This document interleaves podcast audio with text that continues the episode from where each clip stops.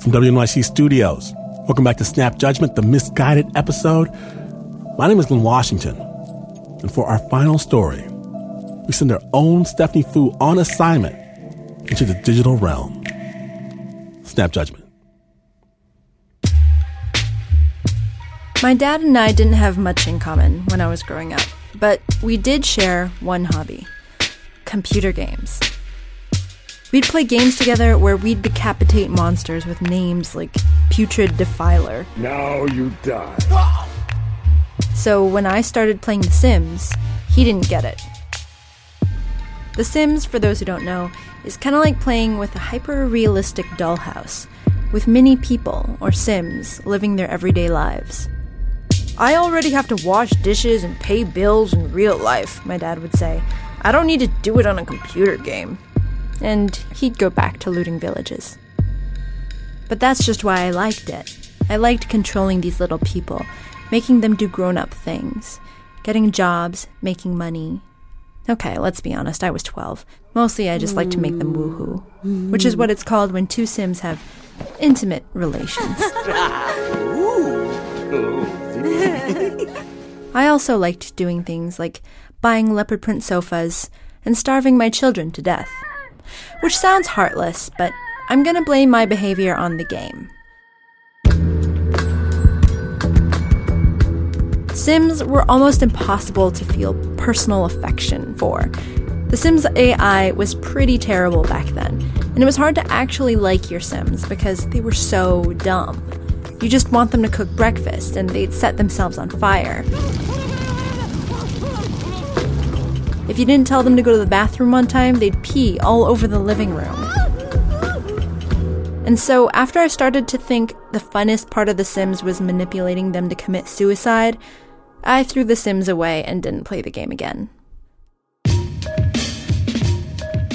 And it wasn't long after that that I stopped playing computer games entirely. As I entered adulthood, I learned what actually being a grown up was all about. It was about making money and maximizing productivity.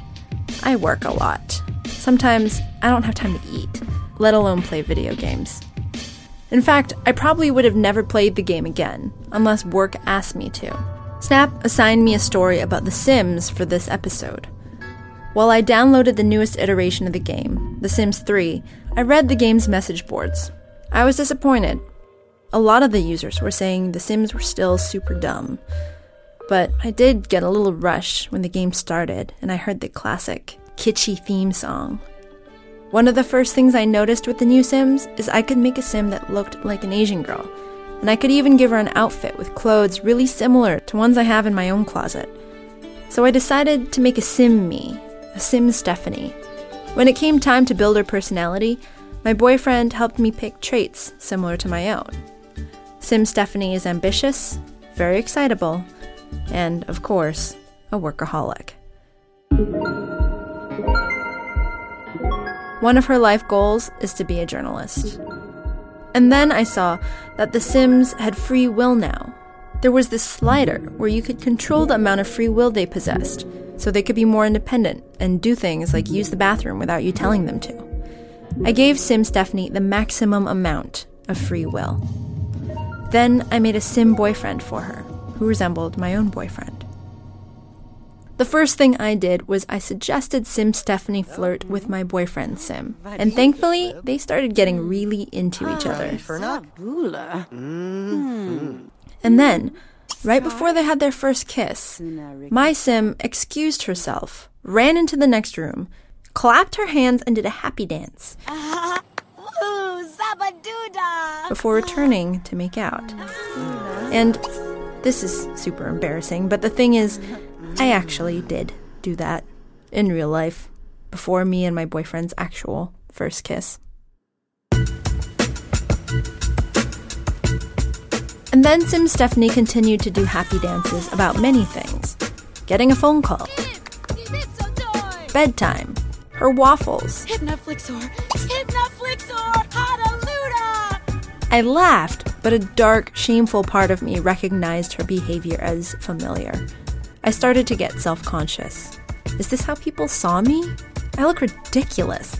I mean, God, waffles are super good, but I. I think maybe I need to calm down about them. Then, Sim Stephanie got her first journalism job. She wanted to be successful so badly that after she came home, she'd still write articles late into the night. But it got to the point where she'd be writing at midnight, and then she'd be miserable and exhausted all of the next day. She'd show up late for work. She'd take it out on her boyfriend. I tried to get her to stop working and go to sleep, but she wouldn't listen to me. So I'd start yelling at the screen, What is wrong with you? You are screwing yourself over. Until I realized, wait a second. I did this in real life yesterday. This was getting creepy, like some meta nightmare where I had to watch a bird's eye view of all of my own flaws. In a manic moment of paranoia, I wondered if somehow a chain of meta meta juju existed, where perhaps there was an Uber Stephanie watching me and facepalming herself over all the stupid stuff I do every day, yelling, No, no, don't eat those cheese fries, you will break out, no. Ugh. Eventually, though, Sim Stephanie fell into a groove, balancing work and life. And her relationship with her boyfriend actually started to resemble my own in this really comforting way. She'd work late, but since he was less work obsessed, he'd play guitar into the night, serenading her and making her snacks. I kind of felt like I appreciated my real boyfriend more watching it. But what was the deal here? Everyone on the message board said that The Sims 3 AI was terrible. So I went back and reread the comments from the disappointed users.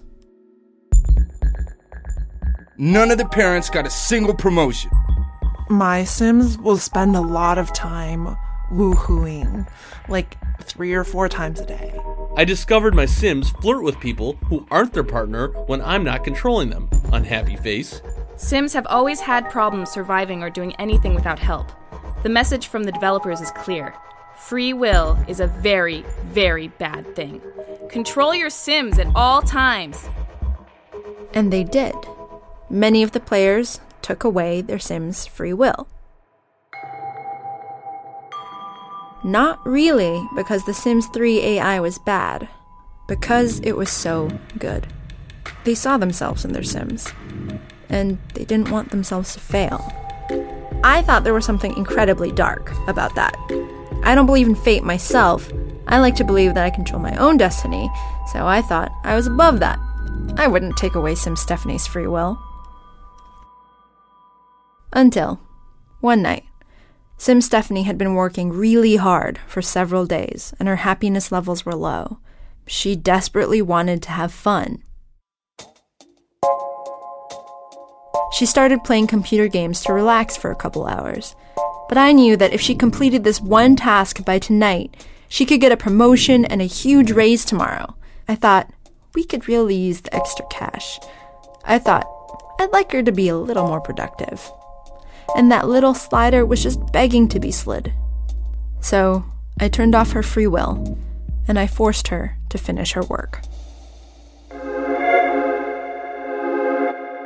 Sim Stephanie did what she was told, but her happiness plummeted.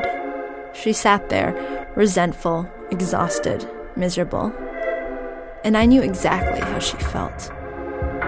I felt like I just punched myself in the gut. I had taken away Sim Stephanie's free will as punishment for playing computer games, and I was playing computer games right now.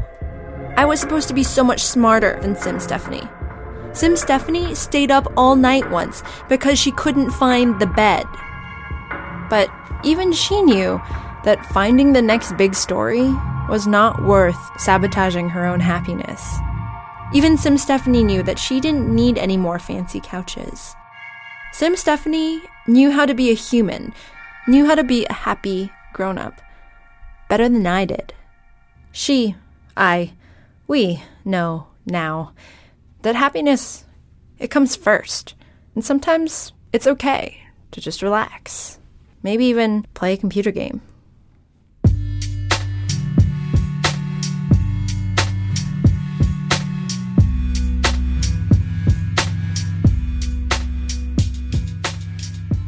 Thank you, Stephanie Foo. Original score by Leon Morimoto.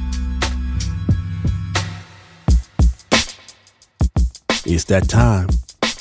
And if you missed even a moment of amazing, life changing storytelling, do yourself a favor.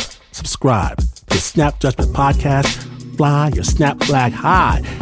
And if you like what you heard, or if you hate it desperately with a furious passion, let me know on the Twitter, the Instagram, the Facebook. Look for Glynn, G L Y N N Washington. You'll find it, the fabulous looking black man. And if you like your storytelling in the dark of night, in partnership with Luminary Media, get the Snap Judgment Presents Spook podcast, all new 26 episode season. Be afraid.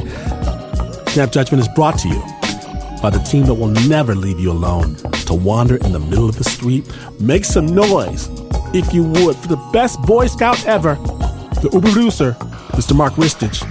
Papa Cedar Miller, Anna Sussman, Renzo Gorrio, Shayna Sheedy, Liz Mack, Eliza Smith, Leon Morimoto, Laura Newsom, Marissa Dodge, Flo Wiley, Nancy Lopez, John Facile, Nika Singh, Teo Ducat, and even though this isn't the news, the Oasis news. In fact, you could rent a recording studio, hire the best producer, sing your heart out for your debut album, only to realize no matter what mama says, you are a horrible singer. It's terrible. You would do all that, and you would still not be as far away from the news as this is. But this is WNYC.